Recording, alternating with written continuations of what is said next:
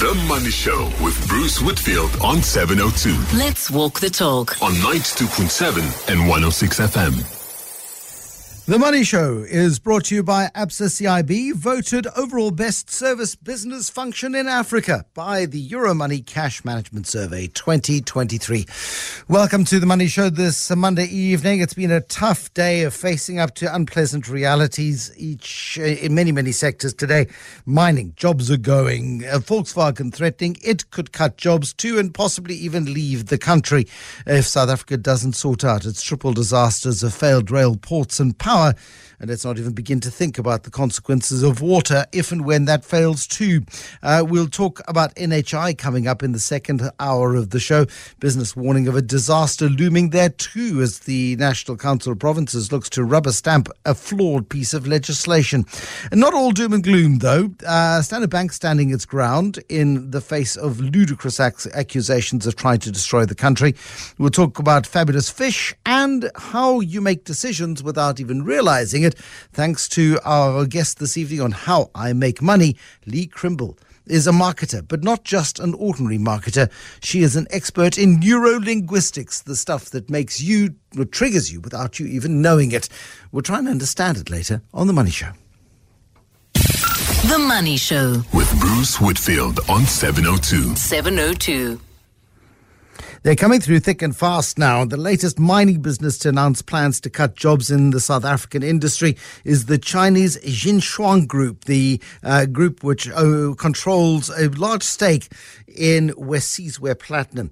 It's warned that its platinum project, the project near in Northwest, is going to lose 75% of its workforce thanks to a restructure in operations.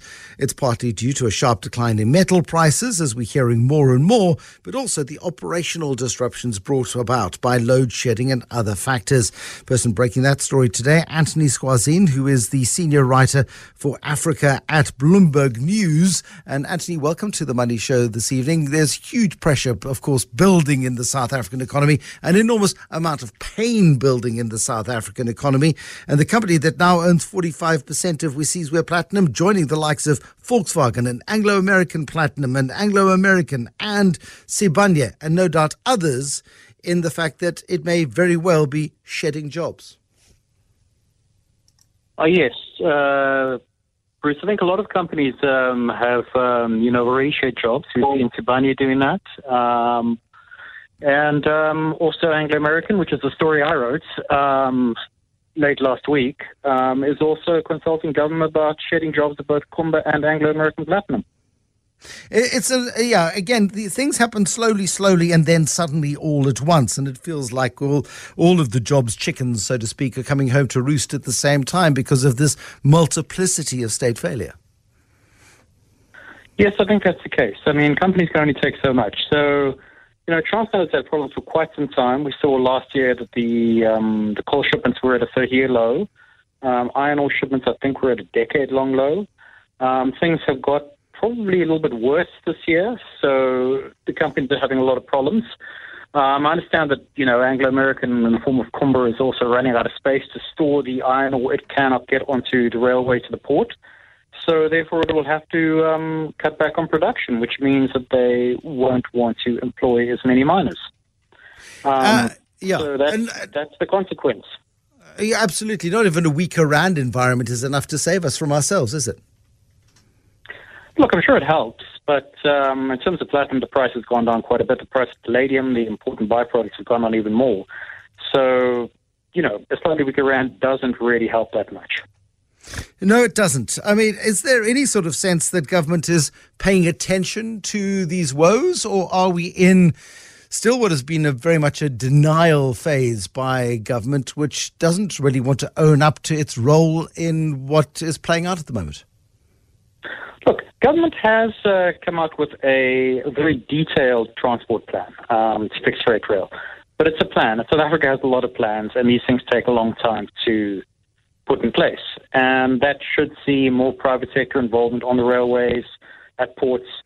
But it's not a quick fix, and a lot of the companies aren't going to be able to wait that long. So it's likely that in the short term, at least, there probably will be quite a few job losses, which is... It's a problem for a country that already has such a high unemployment rate. Of course, we think about it this time of year and the run-up to Christmas. It's the sort of news that nobody wants. But it also comes at a terrible time for the ANC, which is at some point next year going to have to call an election in terms of the Constitution. And it's damned if it calls it early and it's damned if it doesn't. I'm not too sure how this plays out in that particular narrative. Well, it can't help them, I'm sure. In terms of the job loss for platinum companies, I'm not sure that's got much to do with the government. The platinum markets have turned. That's a global thing. But in terms of coal companies, and Seriti and Glencore have entered talks to cut jobs as well. That was disclosed at least a month ago. And in terms of companies like Kumba, it's primarily due to the rail and ports, and those are run by a state-run company. So ultimately, the buck stops with the government, and the government's run by the ANC. Yeah, absolutely. Thank you, Antony Sguazzin, senior Africa writer at Bloomberg. Listening to all of that, the mining and labour analyst Mamokgethi Molopyane. Mamokgethi, have you managed to figure out in any sort of sense how big this jobs bloodbath could be? Oh, it could. Good afternoon, Bruce. It could run to quite a couple of thousands. I mean, when you look at all the platinum belt and all the mining and the companies that are in there, and yes, as the previous guest said, I mean, no matter what government, and there's been murmurings that the government, senior officials in the party are trying to consult with companies to hold the job cards and retrenchments and notices of intention to retrench, but it cannot be helped. I mean, we have seen palladium and platinum plunged terribly since mid-2022, so it's really not surprising because mining companies that are not restructuring, they are running a risk of being exposed to costs, and they cannot sustain that. And this is disastrous, not only, of course, for the individuals that are losing jobs, but for the mining communities that have grown around the mines. Particularly, you look in Northwest and you take that road to Sun City and you go past Marikana, the famous Marikana, and all of those places. You just look at these huge, vast communities of people, all of whom are dependent on the viability of the mining sector. And we've done very little to change the fortunes of the mining sector, kind of depending permanently on high prices without too much thought for what happens when things pull back. Yes, it's going to have quite a ripple effect on the communities that are around. I mean, in the Northwest particularly, there was already, we have seen, the report that came out not so long ago from ZEDA, high unemployment rate, the country's ability to create jobs is not moving at a pace they anticipate. Government programs on employment and jobs is not moving. And even government infrastructure program seems to have lagged behind. So it's going to have such significant impact on the socioeconomic being of people around those mines and mining activities. But also it filters down to, as we know, we've seen also a very detailed report about poverty that's beginning to be entrenched in South Africa. It entrenches that continuation of unemployed, not looking for work, not economically active, but also a complete stop in some of the economic activities around the areas where mining is taking place, often depressing the economy and the well-being of the people around that area. Mamokgethi, thank you so much for your input this evening. Mamokgethi Molopyane, the mining and labour analyst. Before her, Antony Sguazzin, who wrote the big Anglo American story of government trying to dissuade Anglo American from cutting jobs ahead of an election. And it's unfortunately, the longer you leave things unattended, the longer you allow the state-owned enterprises to be gouged out in the way that the ANC allowed the state-owned enterprises to be gouged out. When things fall apart, they fall apart spectacularly, and they fall apart all at once. And the knock-on effects are going to be felt by all of us for the next decade at least. That's assuming we start getting ourselves sorted out and beginning to resolve these problems sooner rather than later. The Money Show with Bruce Whitfield is brought to you by ABSA CIB, unrivaled pursuit of great service that guides good business for clients. ABSA's a registered FSP. I feel like having a chant coming on. We want more energy. South Africa has spoken and Red Rocket listened. Independent power producer Red Rocket is on a bold new mission to bring you renewable energy to you. Up to 2,000 megawatts of wind and solar power is on the horizon and will be ready to sell directly to businesses from 2026. Get in touch with Red Rocket for a chance to get affordable renewable electricity to suit your business needs. To find out more on how to get your share, email givemepower@redrocket.com. .energy. T's and C's apply. You're with Bruce Whitfield on 702. 702. Did you see the report in City Press at the weekend on Eskom proceeding with a new logo and brand identity, which will have to be replicated across all of its digital and physical assets, of course, because you can't just do the identity. You've then got to put it in place at all of your offices and all of your places and all of your pylons, I suppose. Despite massive criticism over it putting out the process to tender, it's going ahead. And it's nuts. I've got no idea how much it'll cost in total, whether it's 10 million or 50 million or 100 million rand, which relative to the depth and the scale of its problems is not much money. Really, it isn't. But it's hard to see how it can be morally justified to do so. I mean, it's often a new logo invigorates a business and a new logo energizes a business, and customers feel that they are dealing with something fresh and new, and they're not really. But this one is not one that's going to work. It's not going to make people steal less. It's not going to fix their network faster. It's a nonsensical decision. Imagine pushing ahead with a brand refresh in the midst of a power crisis. How silly. 702. Bruce is on The Money Show. In stereo. Not everyone's miserable, though. Oceana, which amongst other things produces Lucky Star Pilchards, it's its claim to fame, has seen profits surge up nearly 29% to just under 1 billion rand. Lucky Star, of course, has got a pricing strategy which they've managed to implement that's given them sales growth, that's given South Africans perhaps some food security, which has been under pressure as bird flu has gouged into the chicken population and caused a chicken and an egg shortage. I'm not sure which one came first. And, of course, the pricing of South Africa's most powerful animal protein has come under a huge amount of pressure. Neville Brink is the chief executive at Oceana. And I wonder if part of your success, Neville, is due to the fact that there's been this avian flu crisis, that there's been this shortage of chickens and eggs, and that this has played into your hands as a fishing business. Hi, Bruce. Yes, you're quite correct. And obviously we play in that game. We see our main competitors not being other pilchards, but the chicken, the eggs, the polonies of this world, which is affordable protein. And that certainly has played into it. They are under pressure. They put prices up, and we've tried to hold our prices. The other issue is obviously load shedding.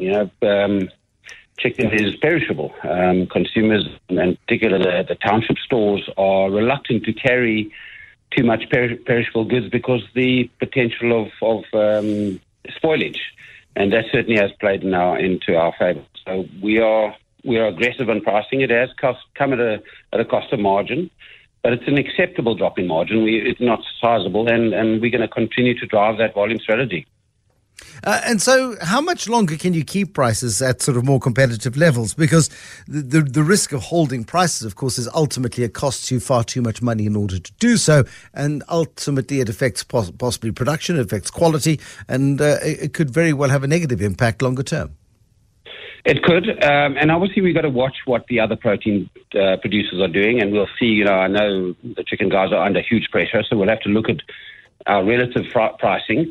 We also have invested quite heavily in stock. Obviously, we import frozen product to process through our canneries, and we've been quite aggressive in that, and we're sitting with quite healthy stocks now, over 4 to 5 months stock that's currently in our system. So we're not under pressure now to look at price increases. We'll take a view in the early part of the new year and see where our competitors are, and then decide. But consumers are really under pressure. Interesting, some stats: 70% of food items are being bought on promotion. So consumers are not walking into a supermarket with a trolley and just filling it up. They look at broadsheets, and they are shopping very, very selectively at those groups that are giving them specials. And that's the game we're playing in. So we're cautiously optimistic about the growth of Lucky Star. It's a great brand. Yeah, and it's increasingly popular, particularly for all of the reasons that you spelled out. Your US business and the decision to diversify out of South Africa is doing particularly well. You get a positive currency translation from the strong performing businesses there, particularly in fish meal and oils. Now, fish meal traditionally goes into animal feeds. It's a good protein source in animal feeds. The oils, we're talking about sort of the oils that pharmacies sell, cod liver oils and that sort of thing. No, our oil is very high in omega-3s, and it's particularly needed in aquaculture. Our main buyer for our fish oil out of the US is the salmon farms in the Scandinavian countries. And in particular, salmon has become very, very popular worldwide. As you know, sushi has become a household name, and the farms have had huge growth. And it's taken time, but that business has really grown. And what's happened in the short term is our competitors is the Peruvian anchovy catch. And they've had a shocking season because of climate change and the effect of El Nino. And there's currently a worldwide shortage of high omega-3 oils, which is the game where we play. So we've seen pricing go through the roof.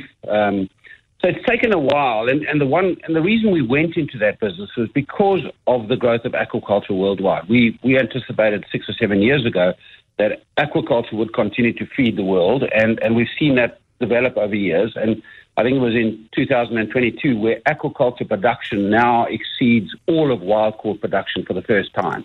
And that's going to continue to grow. And what they need is an ingredient in their feed, which is where we play. So we're in a very good position. No, it's astonishing, isn't it? I mean, just as the world evolves and develops and as the demand for fish products grows, agriculture or aquaculture is a very, very fast expanding segment of the market. When it comes to that US business, though, that significant dollar growth, I suppose, making up for quite a lot of pressure in the South African market. Yes, I mean, obviously it accounts for almost 57% of our number this year, and that's a very, it's one of the strengths of Oceana is the diversity. We're not in one species, we're not in one currency, we're not in one geography, and all the businesses can't fire all at the same time, and that's been the beauty of our business. We're not a single species company, and they've done well. 2-3 years ago they were battling, and the other businesses carried them. So it is part of the group's strategy is to be diversified across all of these species and geographies and currencies. So it's certainly worked for us.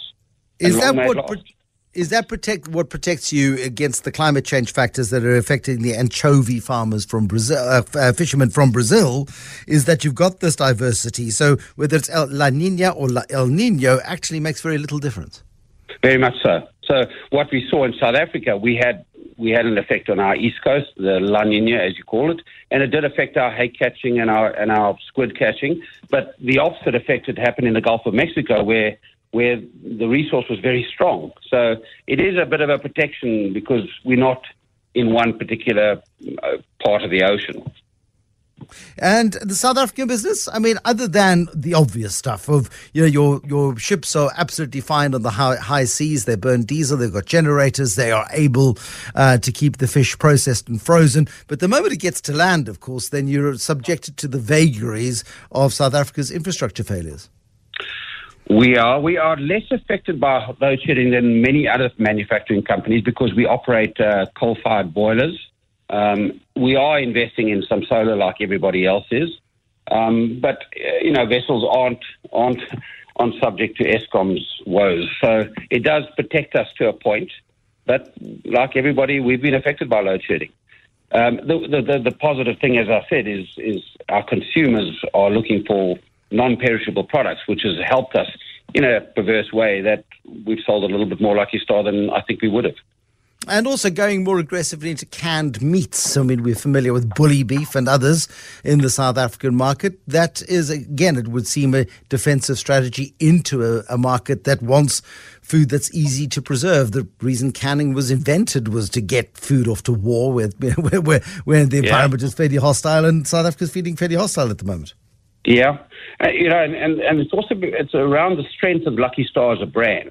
It was voted the number one township brand in the country last year, and that brand is iconic. So what we're looking for is alternatives to canned fish that we can put under the Lucky Star brand that resonates with our customers, and corned meat is being one of them. You know, a non-perishable product that is priced reasonably, that is enjoyed by our standard Lucky Star customer. Thank you to Neville Brink this evening, Chief Executive at Oceana. Fascinating insights into the world of fish. The markets. Peter Brook, Portfolio Manager at the Old Mutual Investment Group. A mixed bag of trading updates and results and performances today, Peter Brook. Standard Bank's trading update this morning was actually, things are slowing down a bit for them, but still very, very positive. That's right. Standard Bank has been a stunning performer amongst the banks, and you can see the strength of its African operation coming through quite strongly.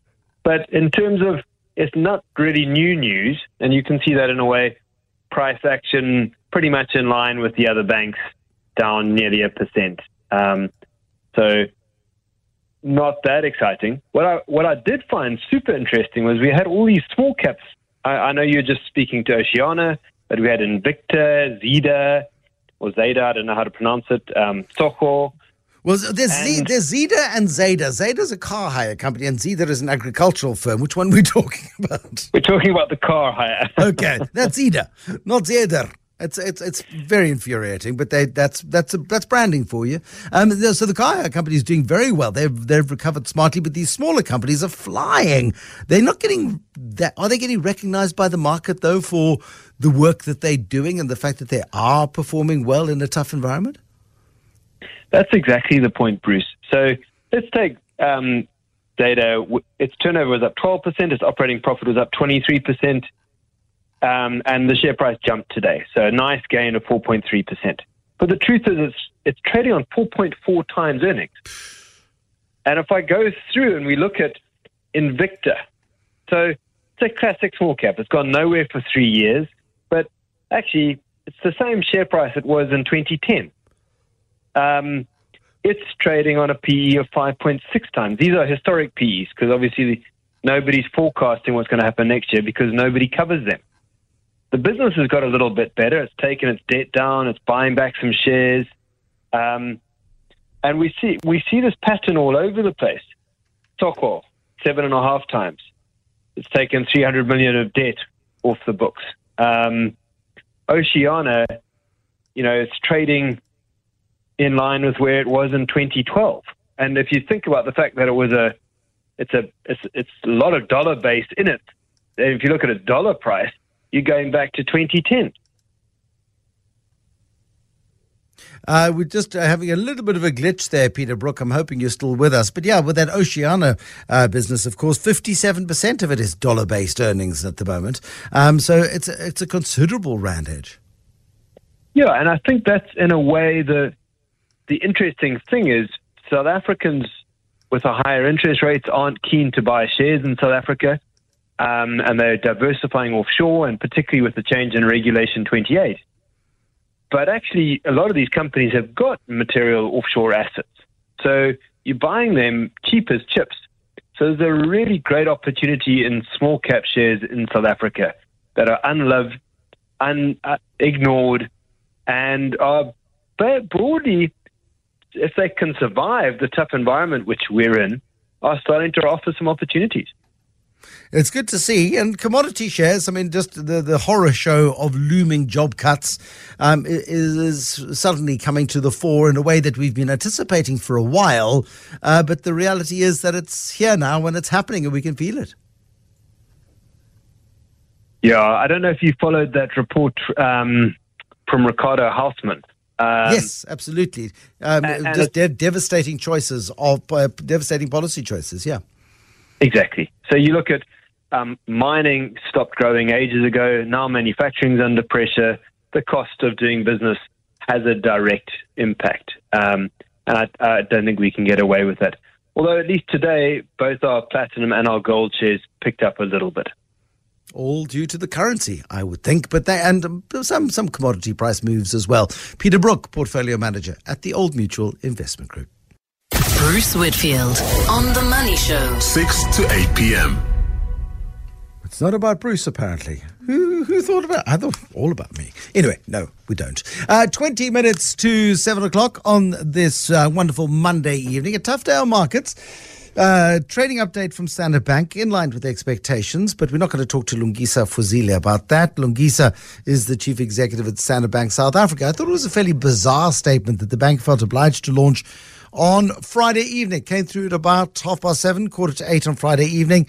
A strong update. And Sim Tshabalala, the group chief executive, denying suggestions that big business is trying to destroy the economy. It's the biggest non-story of the past week, and it's not going to go away in a hurry after the minister and the presidency claimed that, based on a very limited understanding of the currency manipulation saga, that business is somehow out to destroy the economy and destroy the country and, by implication, destroy the ANC. Lungisa Fuzile, chief executive of Standard Bank in South Africa, is with us this evening. I think many people are finding it really quite frustrating that business is being so polite in its response to a ludicrous narrative that's being allowed to take hold in the economy here, Lungisa. Why are you being so polite in the face of quite unmitigated aggression by the minister? Now, thanks, Bruce, for having us. The most important thing at a time like now, Bruce, is to just try and make sure that we work with everyone to make sure that we clear the air and get people to understand what has happened versus what has not happened. It's facts from fiction, correct whatever distortions or misunderstandings and misinformation that there is. Now, if you choose to be too angry and if your choice of words overshadows the main message that you want to put across, that becomes totally counterproductive. And at Standard Bank, we wouldn't want to be party to a mud slinging match when, in fact, at issue here is the fact that banks and the private sector more broadly have unfortunately been accused of doing the opposite of what all of us stand for. And we prefer to communicate the message. Lungisa, sorry, I'm just going to put you on hold for a moment because the cell phone signal is absolutely atrocious, and we just want to get a better cell phone signal because it's breaking up this evening, and I just want Lungisa to be able to get his point across. On your next Money Show, we've got Gary Boyson, the director at Rand Swiss, who will be the head teacher of the investment school, explaining how you go about choosing an investment company. It's all in the light of the BHI trust scandal. There's this terrible incident where about 2,000 investors' money has been completely eviscerated. Dinah Games, chief executive at Africa at Work, will give us a view as to what's happening on the continent, plus, of course, all of the big money and business stories of the day, including the big signals that we're seeing in the global economy. Sorry, Lungisa Fuzile, you are back with us, the Standard Bank South Africa chief executive. It took a couple of days to respond. You responded on Friday evening. You're saying that in a world where everybody else is losing their heads, you're determined to keep your head about you. But it just seems like there is a desperate attempt by politicians to distract from their own failings, and in doing so, throw out some fairly wild allegations of complicity in the destruction of the state. I thought Busi Mavuso put it well, saying government's doing it perfectly well, thank you, without our help. There's no need for us to get involved, even if we wanted to, I think was the subtext. They're really not doing a particularly good job, and you're a former civil servant, you're a former DG from within the National Treasury. You understand exactly what both sides of this equation look like. I do, Bruce. Sorry again that signal was letting us down. Let's hope that it holds up. Let me say two things quickly.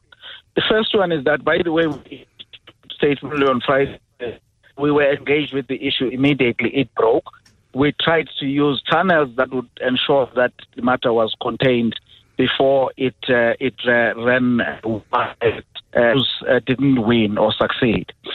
Secondly, and this is not because I worked in the Treasury, I come from. Go, Bruce, and read the Treasury statement. What you see is that statement makes it very clear that one, the currency markets in which the rand is traded have huge volumes traded every.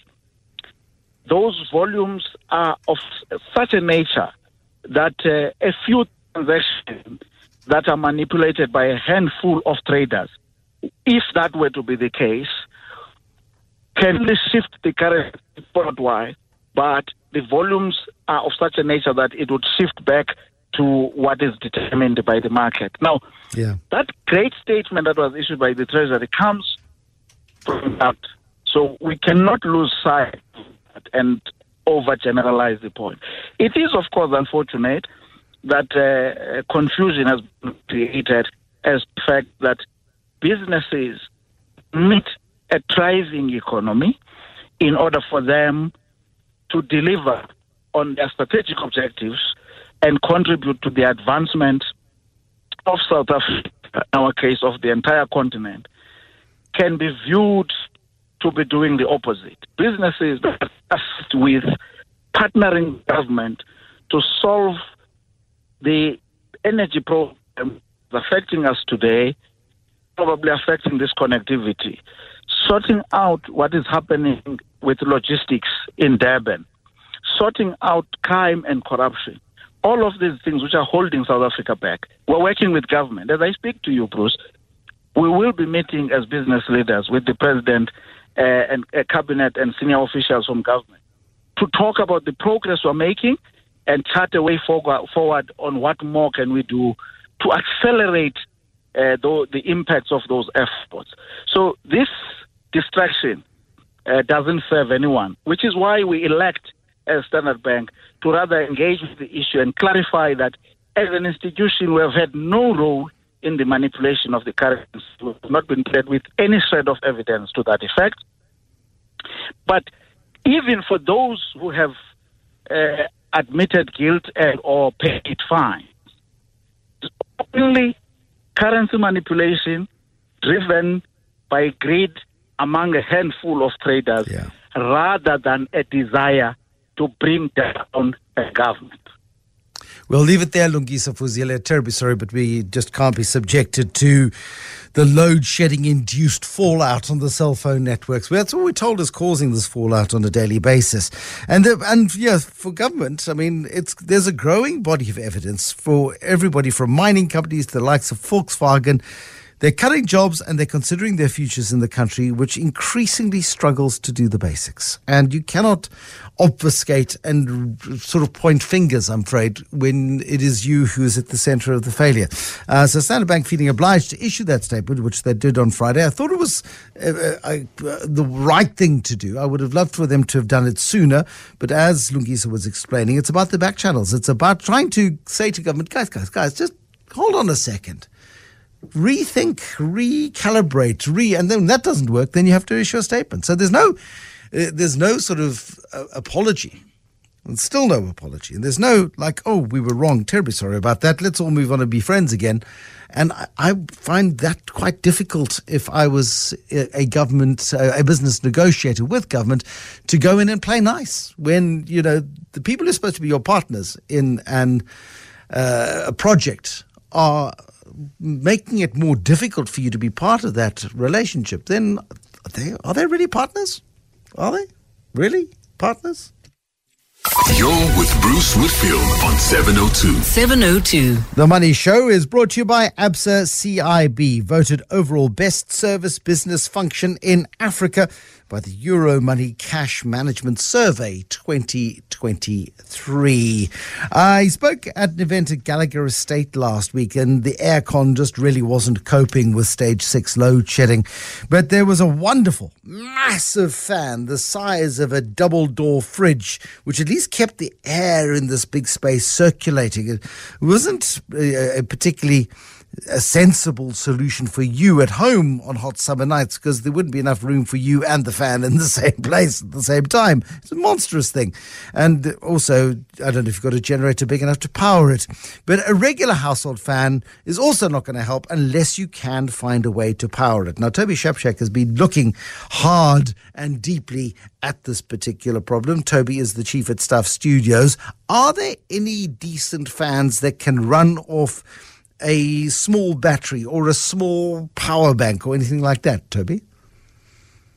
Yes, there are, Bruce, and increasingly there are more of them.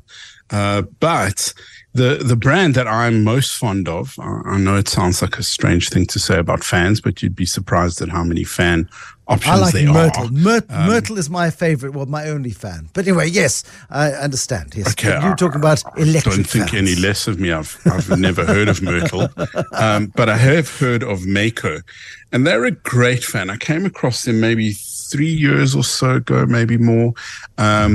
Around about the same time of year, and they make these very cool, very quiet fans. They say they have less than 20 decibels, which is comparable to a whisper. I know that they are good. They've been in, one of these fans has been in my son's room for at least the last 3 or 4 years, let's say 3 years. And it's fantastic. It's very quiet. It moves the air around. It goes up to a speed of 12. You can keep it stationary, or you can make it move around. And it's called the Miko Fan 1056. But this model, unlike the new model, which is the Miko Fan 650, the 650 has, it's very clever, Bruce, it has a USB-C adapter so that you can run it off a power bank as opposed to directly off the mains. Amazing. And what that means is a 20,000 milliamp power bank, they say, will keep it running for 4 to 6 hours. I haven't had it long enough. 4 to 6 hours running off a power bank, and it's a very reasonable price, 2,500 rand. It's a very, very good fan. I can vouch for it because I have one in my son's bedroom and one in my lounge, and they work fantastically. They're very quiet. They don't make a noise. They call them air circulators, which is more that it moves the air around, but it absolutely in such a way that it's just quiet enough. There's nothing worse on a humid USB-C. There's nothing worse on a humid Joburg evening. There's just been rain, or rain is coming, and there's no breeze, and the heat is just sitting. All you want is to draw air through the room and replace the stale air and just get it moving. And these things will do the job. But there's a cordless one as well. There is indeed. I spoke about this last year, and I'm just as thrilled about it now. And I'm going to try and reclaim mine back from my wife for camping trips. Those mythical camping trips I'm going to go on so many of. But what's really great about it, it's called the Miko Fan 260C, and it says up to 16 hours of battery. It's got a 5,000 milliamp battery. You can charge it with a USB-C port. And it works so brilliantly, Bruce. I came across this in visiting a friend in London, and it was the UK summer, and he had it sitting on his desk, and I was enthralled by it because it does exactly what it's supposed to, but it's really quiet. It has 4 speeds. Even the fastest speed is relatively quiet, but it's cordless, and it has its own battery. I mean, I've never tested how long 16 hours are because it got chapped from me soon after it arrived. But it's exactly what you need. And I have to say, Bruce, I mean, I put a very large ceiling fan into my study during COVID, when I got kicked out of the spare room, actually, into the what was the sitting room, and it has a very large ceiling. So we put up a fan there, which has a remote control, and it is just, it's the very first principles of how we understand the world. If you want to keep a house cool, have a cross-draft, rooms, windows on either side of the house, or doors that you can get a breeze going, and a fan. And that's, the simplest way. I mean, I think it's probably unconscionable to use air conditioning in this day and age, especially if you're in a house.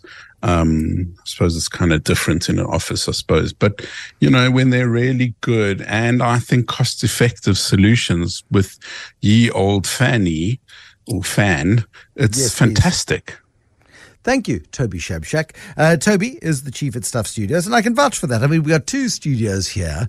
One studio I was doing market reports out of earlier, and the current studio I'm sitting in, it is beautifully cool. I have to admit that there is some aircon, but at a fairly moderate level. But the other studio, the aircon wasn't functioning, and there was a fan in it. And it was just moving stale air around very effectively, but just...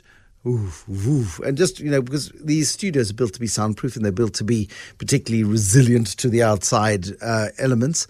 And if you've got these studios and they are so well sealed and not quite hermetically sealed, but certainly very well sealed, it becomes, that thing where you very quickly are panting and can't concentrate because it gets far too hot. So yes, a fan is a wonderful thing, provided there's an outside source of air that you can bring in to refresh the environment in which you're in. And aircon, of course, is first prize. But yes, being responsible, of course, you've got to try and minimize the use of these power-sucking devices at a time where there's not that much power to suck. 702. Bruce is on The Money Show. I see the UAE is getting fingered by the BBC. That's not too many acronyms. The United Arab Emirates. BBC is saying that they plan to use their role as the host of the UN climate talks as an opportunity to get oil and gas deals. There have been briefing documents which have been leaked, which reveal plans to discuss fossil fuel deals with 15 countries. Now, the UN body responsible for the COP28 summit has told the BBC that the country that hosts the event should really be acting without bias or self-interest. Now, the UAE team hasn't denied using the COP28 meetings for talking business. It says, well, look, you know, private business is private business. It happens in private. This isn't on the main agenda. It's not on the thing. People happen to be here. So, hey, we're talking to them. Why would we not? We're not going to comment on what has been discussed in meetings, but there certainly is documentary evidence to suggest that some of the people going to COP28 are doing it with less of a climate change agenda than perhaps you would like if you were a taxpayer in a country paying to send your representatives to this environment. The documents suggest that a Colombian minister is ready to support Colombia to develop fossil fuel resources, and in a world which is so difficult in which to get sustainable energy sources going fast enough, many countries, of course, are committed long-term to the use of fossil fuels, despite the rows and ructions that it brings. And that's the nature of what we call the just transition. But the problem is with this just transition is that it's not always honorably managed. And when you do get underhand activities happening, when you get countries that are sort of double dating, if you like, then it becomes massively problematic, of course, when it comes to the trust in institutions like COP28. I'd love to go to COP28 one of these days. I think it'll be fascinating. I think it'll be really interesting to see who turns up and whether there are more private jets at COP28 than there are at Davos, for example. Somebody needs to do the calculation. I volunteer. We will talk about business and South Africa and NHI, National Health Insurance. Looks like it's going to get pushed through the Parliamentary and the National Council of Province process without so much as a tweak or a twist. And that is a big problem because it's going to bankrupt the country if it's done in its current form, allegedly. We'll do that with Martin Kingston at Business for South Africa in a few minutes after Eyewitness News. The Money Show with Bruce Whitfield on 702. Let's walk the talk on 92.7 and 106 FM. The Money Show brought to you by ABSA CIB. Voted overall best service business function in Africa by the Euromoney Cash Management Survey 2023. Simon Strawn, I beg your pardon, or Simon Strawn Now, my producers have confused me horribly. I beg your pardon, Simon. We'll get to you in a moment. He is spokesperson for South African Health Professions Council. We'll also talk to Martin Kingston, the chairman for Business South Africa, this evening. Welcome to The Money Show to both of them as we get them up and ready. We'll also do our business book review this evening, and it's the wonderful book by Wandile Sehlobo, which is about South Africa's two agricultures. Matsi Modise is going to review that book for us this evening. And then at 7:30, Leigh Crymble, founder of BreadCrumbs, is with us. We'll do that this evening here on The Money Show. Bruce Whitfield on The Money Show, 6 to 8 p.m. The clock ticking on NHI, National Health Insurance, is a very real risk that an economically destructive version of the bill is going to be passed into law. Business calling for the National Council of Provinces Health Committee to reconsider the bill and to make amendments. We'll chat to Martin Kingston in just a moment, but Simon Strawn is the spokesperson for South African Health Professionals. Simon, welcome to The Money Show this evening.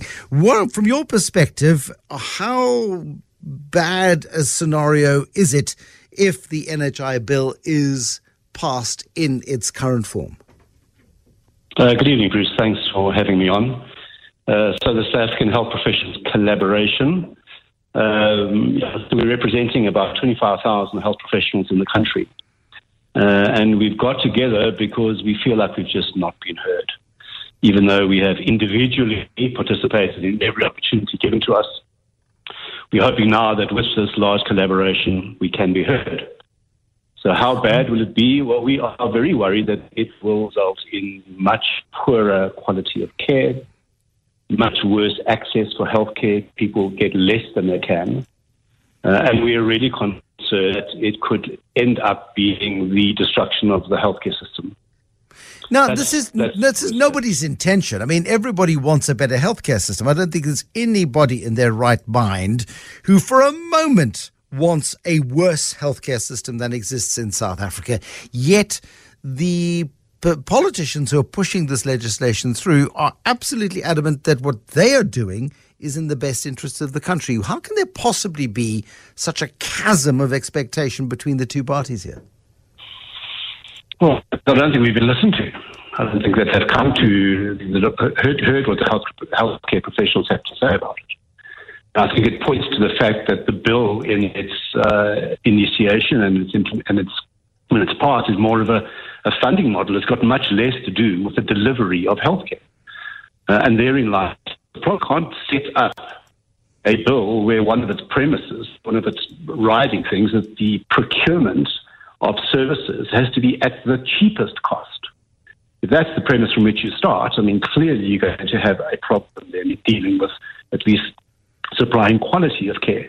And I really do believe that the rhetoric that is being propagated at the moment, that people are going to be able to go to the nearest private hospital and get healthcare at for no cost at point of service, it's at this point in time. This is not going to work in its current situation, in its current form. The reason it's got this far, we believe, is because we haven't been heard, despite our best efforts. So now you're trying to be heard again. The odds of you being heard this time are about as good as your odds of being heard last time. What real power have you got here, Simon, in terms of really standing up for your rights, other than packing your bags and finding a new jurisdiction to go and live and work in, which, again, nobody wants? What do you see as your options? No, I think that's the point. This huge group of health professionals who have got together are not saying we're packing our bags and leaving. We're actually saying that we need to find a solution here. And we're hoping, with the fact that we can represent such a large group, and a group that encompasses both the public and private sector — this is not just a private sector initiative — that we will actually, people look and go, well, if the people who are actually going to have to be delivering the healthcare are raising their hands saying there's a problem, we're hoping the patients who are going to be accessing the care will start to hear the same message, and that people will start to ask serious questions. Is this bill actually about delivering healthcare? Is this bill actually able to work? We believe it's not able to work. So why is it being driven through then without this level of engagement? So, Bruce, your point is taken, but and maybe we should have been speaking up a little bit sooner, but we're here right now. And this is a very large representative group. And we are looking for the solutions. The solutions don't lie in the NHI bill. The solutions to health reform in this country look with bolstering the infrastructure and building up the public sector in terms of health resources. It's about implementing health market inquiry recommendations in the private sector and allowing both sectors, which are indispensable. The private sector is indispensable in the opportunity to provide universal access to quality healthcare in this country. Simon, thank you. Simon Strawn is spokesperson for South African health professionals. Listen to that, the chairman at Business for South Africa, Martin Kingston. What are the timeframes we're talking about here, Martin? I was told last week that the National Council of Provinces is due to vote this week on the matter and seems hell-bent on pushing through the National Health Insurance Bill without so much as a rereading of the document. Is my understanding correct? You're absolutely right, Bruce. I'm afraid. Certainly, the select committee that met last week didn't pay any attention to the presentations that had been made during the NCOP process. Indeed, they didn't even consider the mandate of the individual provinces, which had been prepared. Four provinces had extensive commentary that was ignored. So it's going forward on the basis of a simple yes or no, and we don't believe that the NCOP either should or can be a rubber stamp to a public consultation process. That's obviously the foundation of a participatory democracy, and we've written to the chair of the NCOP and to the Deputy President as the leader of government business, making it clear that we think that they need to apply their minds carefully and cautiously. You know, we're going to act in haste and repent at leisure. As you were discussing with Simon, we all accept the need for universal healthcare, but it needs to be suitably structured, suitably funded, and properly institutionalized. We need about any of the unintended consequences. I mean, we heard about some of those from Simon just now. We just cannot rush this through without considering all of the implications. Why is there so little regard for professional input in this process? Well, by the way, it's not just professional input, Bruce. They've ignored the input from the National Department of Health itself, which has expressed some reservations about the way in which the legislation was drafted. I think it's because we all acknowledge it's a fundamental pillar of the election campaign, and therefore they want to be able to demonstrate to the population, to the electorate, that they are delivering NHI, but it needs to be NHI that is implementable. At the moment, it's fundamentally unimplementable. Things that where this goes to next, I guess, Martin, let's assume the National Council of Provinces remains belligerent and passes the legislation, that this could be tied up in the courts for decades, if necessary, but it would just cause massive discontent and massive societal dislocation, I would argue. Well, I think that's exactly right. In fact, it has another step. It has to go to the President to be signed into law. The President will have to apply as to the constitutionality. If it goes forward as is currently being proposed, then no doubt not only ourselves but a number of other stakeholders from civil society, from the private sector, and indeed more broadly, will engage with that process. And then, as you say, there will be litigation, and I think that serves nobody any useful purpose. And more importantly, exactly as you've indicated, what it's doing is creating very significant uncertainty and anxiety. We know that the private healthcare sector, of which Simon represents a very significant body of people, is a critical complementary part of the health sector of the country as a whole. We can't afford to alienate them. To come in, that's clear, as you know.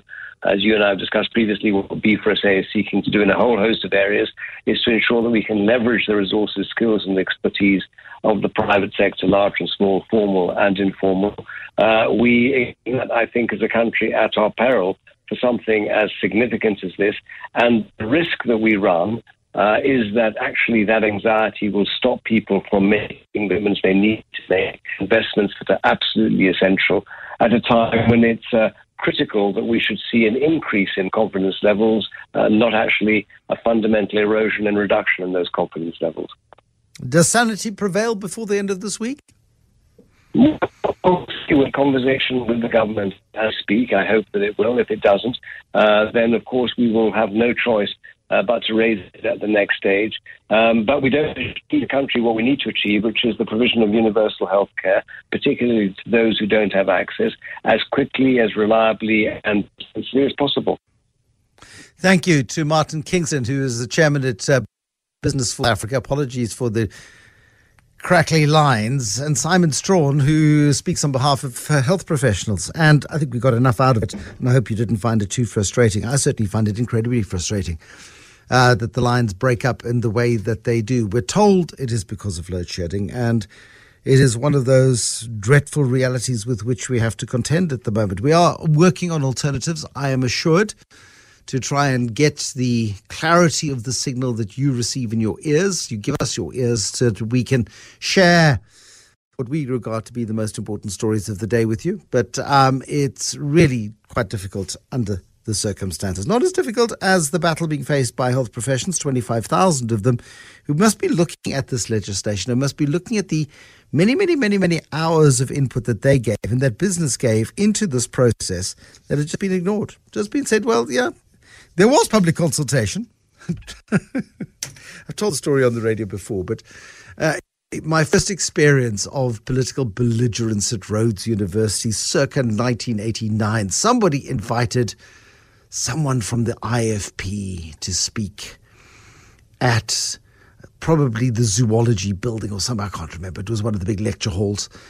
And the speaker arrived, and a whole bunch of young ANC supporters were outside and making the most dreadful racket. And I remember being very naive and going up to one of the guys who was my res, who later worked in government and probably still does, going up to him and saying, but hold on a second, I don't care about the IFP for a moment, but, surely it's freedom of speech. Yes, he's got complete freedom of speech. So I said, but you're making this racket. He said, yeah, no, he's got freedom of speech. If no one can hear him, that's their problem. Nobody's listening here either. Well, that's the fundamental problem. The Money Show with Bruce Whitfield is brought to you by ABSA CIB, unrivaled pursuit of great service that guides good business for clients. ABSA's a registered FSP. The Money Show. Business Books.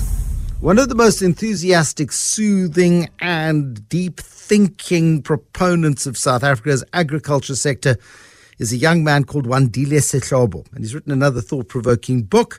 The book is A Country of Two Agricultures. It's been out for a couple of months, and it's in all of the bookstores, and I fully expect, alongside national health, the land issue will emerge as a very significant political background as we get closer and closer to elections. The ANC made very strong commitments at its last conference on actions that it said it was going to take in order to drive land reform, but after years of political manoeuvring and discussion and compromise, the party's still not delivered on what it said it would, simply because the policy position that was posited at its last policy conference was ill-considered. It would have destroyed the agriculture sector in the same way as NHI is headed for the buffers as we speak. Wandile Sehlobo has written his latest book in an attempt to try and address several thorny issues. Matsi Modise is with us. She is chairperson of the South Africa Startup Act movement. And Wandile, I think you'll agree, Matsi, which is precisely why you picked the book up in the first place, is one of the most critical voices on the land issue in our country. Evening, Bruce, and hello to your wonderful listeners. I totally agree with you, Bruce. He's got an incredible mind. He's onto something that should not be a surprise. I mean, if we're living on a continent with the most arable land, where agriculture is key to growing our economy, why are we not thinking about it? So I absolutely loved this book, and it's been one of my favorites in the past few months. But certainly, South Africa's always had two agricultures. I mean, the formal agriculture traditionally dominated by white farmers. There were about 100,000 white farmers in 1994. There are now probably 35,000 commercial farmers in South Africa, still mostly white farmers, dominating commercial agriculture. The land holdings have grown over time. Productivity has improved. It's a remarkably resilient sector. But it is still very much a country of two agricultures. You've got commercial agriculture, informal agriculture, the subsistence agriculture. And we've got a situation in farming and in land and in distribution of land, which is tragically not sustainable. So how does Wandile suggest we begin to tackle this? So I liked the subtitle, which is the disparities, which you're referring to, the challenges, right? But the great solutions and the great opportunities, because, you know, as young people, we have to see ourselves as part of the solution. I like the fact that he also doesn't tackle it in the traditional sense, right?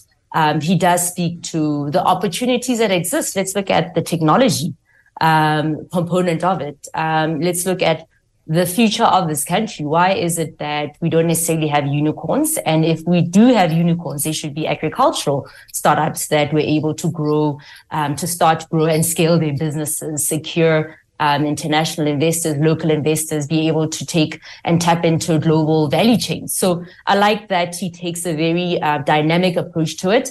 And also the fact that, you know, it's all roads lead to COP28 this week in Dubai. Climate, food security, environment, and the social aspects of it. So I think this book for me was quite encouraging. A bit depressing because he does speak of what you made reference to, that it's still two-sided. It's nearly 30 years of democracy. And why is it that these opportunities in agriculture are not being taken advantage of? You know, I don't want to say why they're not being presented. It's like, well, I come from a rural town in the Free State, right? Bruce, in case you didn't know. So from Kwakwa in the Free State. Dan Moyane always wanted to report from Putadija, but Kwakwa. That's home. So very rural, right? It's very, very, very rural. There are few places more rural, actually, in South Africa. And again, these places are... They become sort of they become poverty traps because there's no development. There's nobody keen to invest because there's no security, there's no tenure, there's no clarity of thought as to how agriculture should function.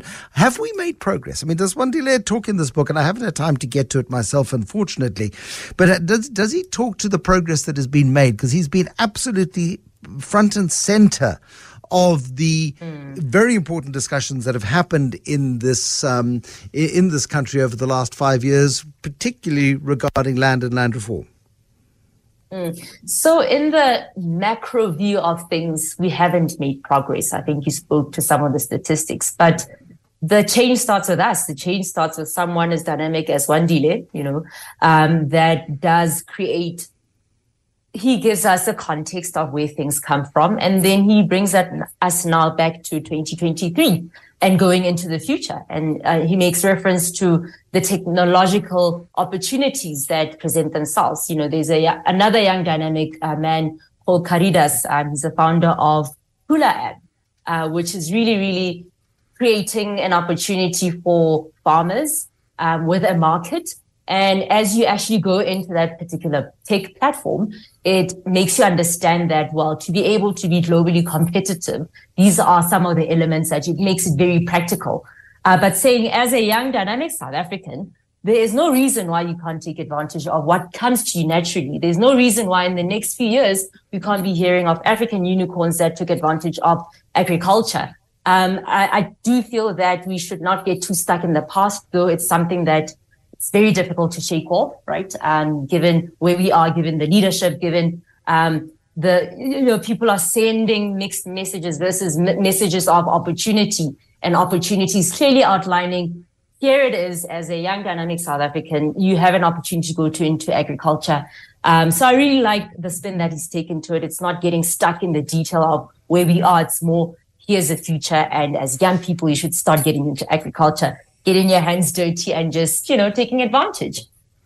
And it is the future of agriculture has got to be commercial. I mean, it's all very sweet and romantic, I think, to be talking about a pastoral idyll of people surviving off the land and stuff. But people are so vulnerable. I mean, you would have seen it in Kwakwa, would have seen it in parts of the old Transkei and Ciskei, those parts of the world where you plant mealies and you hope that the rain comes and you hope that they grow. And then if you hope that the locusts don't come and you hope that the cows don't break in through the fences and eat the crops, because otherwise your family starves next winter when there's no food. I mean, you know, we've got to go beyond the vulnerability, that very basic vulnerability that so many people have to depend upon.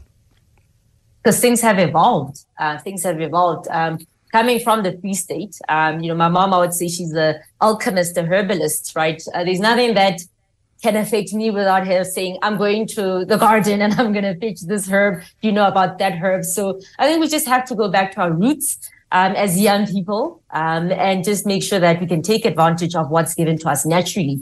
It's very difficult. I mean, Bruce, you know me, I'm very passionate about entrepreneurship. And for the longest of times, we've been talking about the red tape and the challenges. We know that there are challenges around us, but there are various solutions, which I think Wandile is able to articulate in this very, very great book.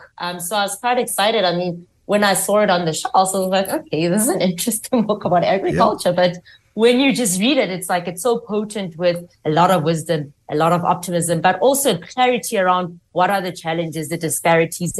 But, you know, as young Africans, here are the opportunities, whether it's in supply chain, whether it's, I mean, it also talks to other economic concepts like supply, demand, global value chains, Africa free trade agreements. But then it also speaks to the socioeconomic components of why can you not see yourself? Why do you see agriculture as not a sexy thing to do when you just finish matric? You want to now go study agriculture. Hard. Why? That's the reason. It's not an easy one. It's proper work. It's proper work. We should make it sexy. That's what he's saying. We should make it sexy. If sweat, some people think sweat is sexy. That is a sexy thing. Thank you, Matsi Budisa, chairperson at the SA Startup Act Movement. Thank you so much for joining us this evening, reviewing Wandile Setlobo's most recent book, which is South Africa's Two Agricultures. Yeah, agriculture. It's not for anybody who is averse to labor and to stress and to 24 hours a day, 7 days a week of deep interaction with the land and with the animals and with the water pumps and the windmills and the weather and the How I Make Money. Welcome to Leigh Crymble. Now, Leigh is a behavioral linguist. I know, I don't know either. And she's a language practitioner. Me too, I'm also a language practitioner. I talk. She founded a company called BreadCrumbs in 2019, South Africa's first behavioral linguistics firm. Geez, you've got to have a set of teeth on you to get your teeth around that. Already I need an explanation. Leigh Crymble, the founder of BreadCrumbs. What is, one, a behavioral linguist, and what is a behavioral linguistics firm? Bruce, you can only qualify to be one once you can say it. So congrats. And you're also a former Rhoden student. So, yeah, it was definitely something that I was very interested in when I started my university studies, did my linguistics degree at Rhodes. Funnily enough, never ventured into sort of the journ world, but then health communication sort of bit, and I was very interested in that. And many years later, I'm now in this world of behavioral linguistics, which is the decision making that goes into how we choose to act in certain ways. Is it marketing? I mean, is that what we're talking about? Is it a rose by any name? It's a bit of everything, sure. Okay. Yeah. I mean, is marketing, is it public relations? I'm trying to figure out, you know, is behavioral linguistics just a fancy term for bullying people to do things they don't know they want to do or don't need? Well, again, semantics, Bruce. We will say gently nudging rather than anything to do with manipulation. Yes. And I mean, it's great to kind of sort of kick off with that and say that the ethical foundation of anything behavioral is so critical because you are presenting this very powerful linguistic toolbox, I guess, to your clients and saying you can nudge people to make decisions just by tweaking a sentence, changing words, changing a grammar structure, focusing on color psychology and a lot of subliminal things that are at play there in communications. We would certainly say that behavioral linguistics can be used across any type of communication platform or channel. But a lot of the times our clients are looking at direct marketing as their main kind of bread and butter. Because language is a beautiful thing. Language can cause war, or it can bring peace. Language can cause you to make a purchasing decision in one particular thing over another thing. We think we make choices ourselves for ourselves, and I'm not accusing you of manipulation, but you certainly are. You describe it as a nudge. Great marketers, people who are really good at being persuasive, are able to move us in ways that we don't even realize or feel, I think. Absolutely. And I think that's why it does come down to this ethical foundation of, without getting too academic, but libertarian paternalism. Another tongue twister there. But you have the freedom of choice as a consumer to make any decision you want. And yet we're faced with so much noise out there and so many choices, so many decisions. And we do have a finite amount of energy to make those decisions on any given day. People tuning into your show, people tuning into this particular segment. And you're not just competing with other radio shows, other radio presenters. You're competing with a TV series, a Spotify playlist. And the whole of the internet as well. The whole of the internet. This is a tough gig, I tell you. It is. How do you cut through that noise? How do you get people to choose you? And certainly where we see that it's in people's best interests, we love working with clients. We love working with brands and businesses who are ultimately trying to get people to make some type of decision that maybe they wouldn't have. And there's so many behavioral biases at play here. Status quo bias. No one wants to change. So you're not really thinking about, you don't wake up in the morning and think, oh, what retirement annuities can I take out today? Because we like to just go with the flow and really not make an additional decision. So where a brand can then cut through that and send you some type of very compelling communication, showing you the value and nudging you into doing that action, we just really find that to be quite beneficial to people. There's a statistic you use, and I'm curious as to how you got to this number, but you make the claim that we probably make 40,000 decisions each and every single day. Most of them subconscious. Some of them are just reflex decisions. I don't know if breathing in and out counts as one or two decisions. But 40,000 decisions, that seems fast. I don't have that much energy in the day to do 40,000 decisions. Absolutely. And actually I laugh at that point because I know my co-founders are listening in here, and we've subsequently done a bit of a deep dive rabbit hole exercise to try and find the reference to that number, and we cannot find it. So I will say straight away to listeners, do not hang your hat on the 40,000, but certainly there are tens of thousands of decisions from the moment you're waking up. And it's why, quite interestingly, Steve Jobs very famously refused to wear a different outfit each day. He had his black polo neck, his blue jeans, his white sneakers, because that wasn't going to be one of the decisions he made. The guy who wouldn't make a decision on what to wear put in our hands a device that causes more procrastination. Does it cause the procrastination, or do we cause the procrastination ourselves? It provides the excuse we need or want or wish or desire to doom scroll, to flick through, to access the world of information. It's quite ironic that Steve Jobs would do that. And that's, of course, been emulated by the Facebook guys and a bunch of other people. Because this idea that you can actually, if you have systems and processes and you have routines that are unshakable and unchanged, you are actually able to function far more effectively on the things that actually do require your attention. For sure. And that's why I think the behavioral linguistic approach is something that really resonates with us, because you're looking at very easily tweakable elements in communication. We all use words. We all use language, and not just professionally, in our personal lives. It's such an important thing to be able to be persuasive in your day-to-day life. And so where you can change one word, one sentence structure, start thinking about visual language or color psychology or font pops. We talk about pops of handwriting, which really does then form more of a connection with the consumer, where you do start to think about those elements and the interplay of timing. We know when people receive communication after they've had coffee or they've just eaten, they're far more receptive to it. So it really does look at a lot of different elements and trying to find that sweet spot as a business, so that you are not just, a tree falling in a forest and no one's seeing it, especially with how much we're investing resource-wise into this. Yeah, absolutely. Martin Luther King didn't sort of stand up and go, you guys, I've had an idea. He didn't say, I've been thinking. He didn't say, you know what, if you got time, I'm wondering if you wouldn't mind possibly just sitting down and listening to me. He went, I have a dream. And he did it with such, it wasn't just the words that he used, but it was this raw, quivering emotion that came in the I have a dream speech. And so much goes into that behaviorally. It's the present tense. It's the monosyllabic dream. It's the it's the strong consonant that you're hearing with the d sound. It's, you know, the personal pronoun I. So I mean, yeah, there's so much behind every single word that goes into that. And that is, I mean, when it comes to politicians, we're coming up to elections now, and we've got some very clumsy politicians, but we've also got some very smart politicians. We've got some politicians who understand this stuff in the same way. I was going to say Joseph Goebbels, but people may take offense, so I won't say that. But certainly the greatest political manipulators of the last 100 years have understood the power of emotion and the power of language, that ability. Barack Obama, you know, yes, we can. Three words got him elected. And it filled with the affirmation of yes, the fact that we are together in this and we can fix it. We're just three very simple words delivered with a pause and with an emphasis that nobody's done before. And Barack Obama rose to the most powerful office in the land and the world, possibly. For sure. And it's propaganda versus persuasion, I guess. And you really do want to be. What is the difference?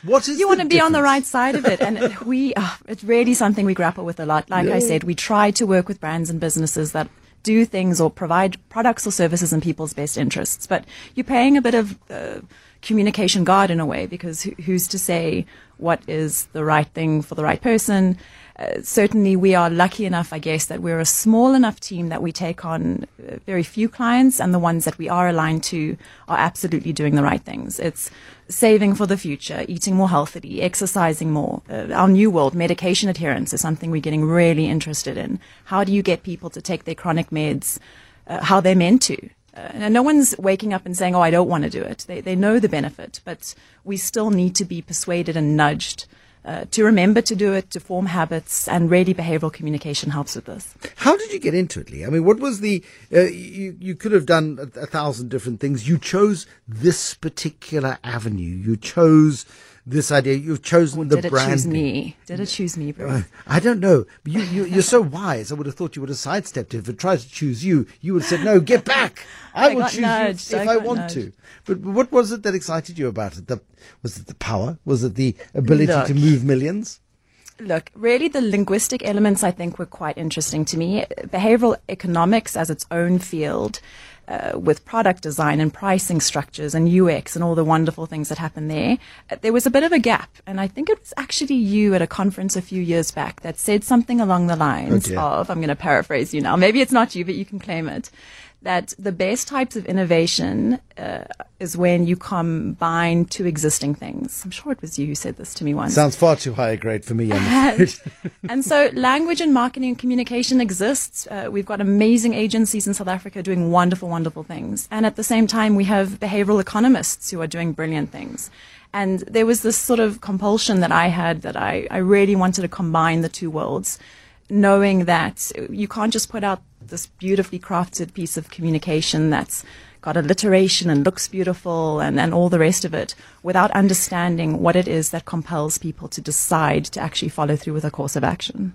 I wonder, and we had a pause for a moment, Leigh, if there is a natural sequence of events where you somehow you have to hook me, somehow you have to evoke an emotion, a positive or a negative one, somehow you have to do a series of steps that causes me to take an action of which I'm either aware or unaware, but I would not have taken otherwise. I'd like to understand that sequence of events. I'm joined this evening by Leigh Crymble. She is the founder of BreadCrumbs, and it is a behavioral linguistics organization, an organization designed deliberately to, on behalf of her clients, nudge you in a particular direction, help you or to convince you to make different choices that you might not otherwise have made, whether it be taking your pills on time or whether it be buying a certain product, or whether it be acting in a certain way. Leigh Crymble, more from her in a moment. So much so that she should be writing a book. Where's the book? Why have you not written a book? If you like, co-author with me, Bruce. That could be cool. I'm not putting myself through that hell over again. No, but it's just, I mean, there is so much to learn, I suppose, and there's so many textbooks written on the subject, and there, I'm sure maybe you don't want to give away your secrets, but one secret I'm curious, and you talk about the nudge. Take me through the process of the nudge. How do you engage me in a way that either gets me to change a brand or gets me to take an action or gets me to take a decision? Because we've seen certainly the weaponization of this process, which has happened through the bot farms and the processes of American elections, for example, and all of the scandals around that. How much of it is fact and how much of it is fiction, I do not know. But this information is power, and communication is power too, effective communication. Absolutely. And I think we can see it in both ways. We can be practitioners and we can use these tools, as I said, in our personal and professional lives, but we can also be more aware of them so that the dark nudging, which is another key term here, the sludging, doesn't affect us as consumers. And the perfect example is this month of sort of Black November, Black Friday, where you are being bombarded with all these various deals, and I mean the big question is, do you really need what you end up purchasing, or have you been nudged in like fairly sort of sinister, nefarious ways? And as consumers, I think it's important that we're aware of some of the things that are happening. This is not new. This is not a new concept or introduced through the world of behavioral economics or behavioral linguistics. I think it's age-old stuff that's always happened within marketing and advertising. But now that we're starting to understand the science behind it and really unpacking what are these biases that are making us maybe more susceptible to certain messages, that can certainly be used in bad ways. But as I keep saying, we really do try and frame this in a more positive way of how can we get people to do the right things for their futures. Okay, so but is it sort of provoke an emotion or draw out an emotion, emphasize the problem, create a sense that you've got a solution for me, and ultimately it causes me to take an action? I mean, is that the sort of the step-by-step process? Look, there are multiple frameworks. We use one called FEAST, which earlier on you mentioned quite a few acronyms happening in your show tonight. So here's another one to add to the mix. Yay. FEAST, which stands for make things fun, make them easy, make them attractive, make them social, and make them timely. And that's kind of our little magic box of delight when it comes to communication, crafting, and marketing. How can you use language in a way that evokes the fun, which captures the attention, boosts positive sentiment? How can you make things easy? Because no one wants to do heavy lifting here. Absolutely. No one wants to read things. No one wants to be, you don't wake up and think, oh, I need to read this email from my insurer, or I really hope my insurance company sends me a newsletter today. But the insurance company needs to send you potentially that newsletter or that communication. So how can they make it so succinct, so plain, so easy to comprehend that it's not taking up any of that important cognitive energy? And then the value framing through making things attractive. What's beneficial to you might be slightly different to me, but there are these universal truths of how we can frame things, and the value structure of how we can really say to the consumer, this is what you're getting out of it. And then social. We want to do what other people do. So it's called social proofing. It's a very, very powerful behavioral bias that we all have inherently within us, that when someone tells us that they are doing something, or it's popular, or there's a product or a service that they've taken out and they really recommend, we tend to go with the herd and veer towards that option. And then, like I mentioned earlier, timely. Sometimes the message is important, sure, but the time you send the message is just as important. And we find things like Monday mornings, no one's reading a communication. So, you know, the data's there. We analyze these trends through Everlytic, this email software program that does the majority of South African communications, actually. But if everybody is looking at the same data sets and the same data, you are then doing the same as everybody else. And then suddenly Tuesday morning at 8:30, I get 1,000 emails, or whatever the case might be. And suddenly everybody's competing in the same space if everyone's using the same sort of data set, surely?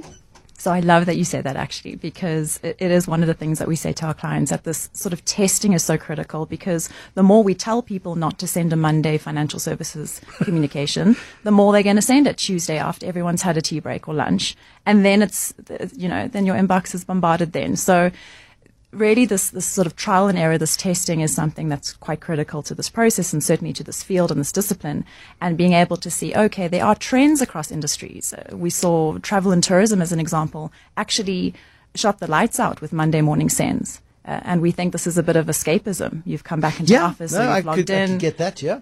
And now you're planning your next holiday. So if you're a travel and tourism brand, Monday morning isn't the worst thing.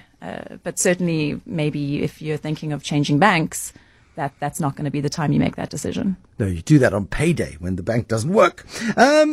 Color. Talking about color, I built a series, or I had a series of slides built, and I chose a particular color palette. I didn't choose it. I asked somebody to help design, and this person came back with a proposal and said, "This is the color that you're going to use." I said, "It's orange." Oh, my goodness me, I'd insulted her. It wasn't orange. It was a particular shade of orange that had been divined from, I don't know, mixing tangerine with the blood orange. And anyway, it was a beautiful color. But it was just something that worked so perfectly. And I was stunned by how magnificent it looked, and there were just color touches on slides and things, and it was just absolutely perfect. I then built a second series of slides, and I tried to change the color. I wanted the same sort of themes and things, and it just, nothing else worked. And there was something so, and I've subsequently seen this particular color emerging in other people's presentations and at other conferences and other gatherings and stuff. It's now becoming quite popular, but this person identified this color as being absolutely spot on. This is the thing that's going to give you a sharpness and a clarity and, you know, and really a vibrancy to a slide deck. And it's worked so well and remains relevant and remains good, and no other color is good enough. It's just, it's astonishing to me, the power of color. Please connect us, because we're always looking for visual linguists, visual designers. So this person sounds exactly like someone we'd love to work with. But it's to your point, I guess, if everyone starts using it, maybe it loses a bit of power. But there is very inherent subliminal psychology behind color. You know, your trust colors tend to be your blues, your pale colors, your grays, your more vibrant action-based colors, your oranges, your bright pink. Certainly, if you're thinking of sustainability and climate, immediately you'll say with me green. And so, and then blacks and those types of colors are very prestige and status driven. So knowing that you can cue people at a subliminal level before they've even read the first word on a page because of a visual image is quite a powerful, again, a little tool to have in our toolbox as marketers and communicators. And it's you don't even realize you're responding to it until you have a visceral response to something. Suddenly you see something and it jars you or it warms you. And so much of it depends on our moods and where we are in our everyday lives.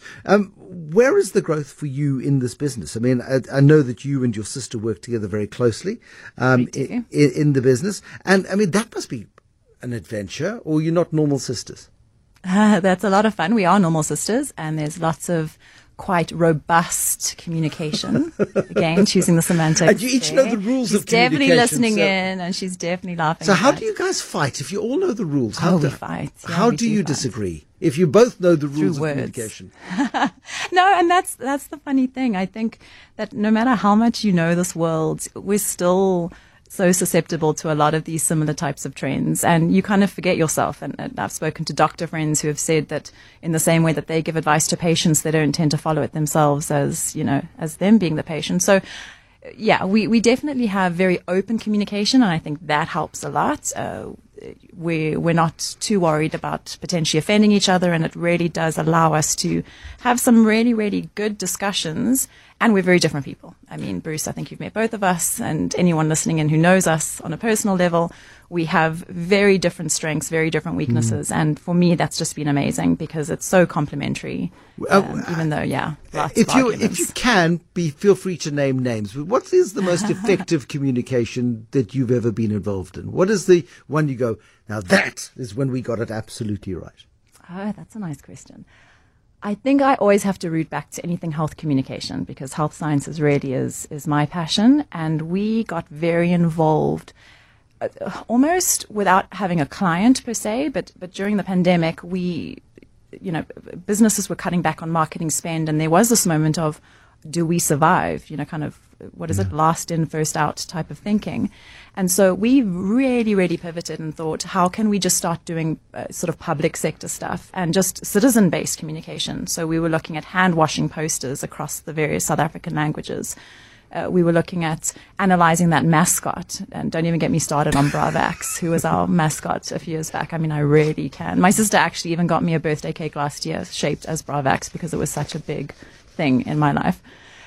He was terrible, by the way, and if anything, probably did worse. When you get it wrong, it's spectacularly wrong, isn't it? 100%. But I think I would say anything that we've done to really promote pro-health behaviors. So we did a vaccine campaign with some clients, and those are the ones that make you feel good because you see that they're working. You see that you've sent a communication to X number of people, and suddenly they've registered on a portal for getting their vaccine, and you know that it's had some type of step change. Leigh Crymble, thank you very, very much indeed. Leigh Crymble is the founder, with her sister, of a behavioural linguistics firm called BreadCrumbs.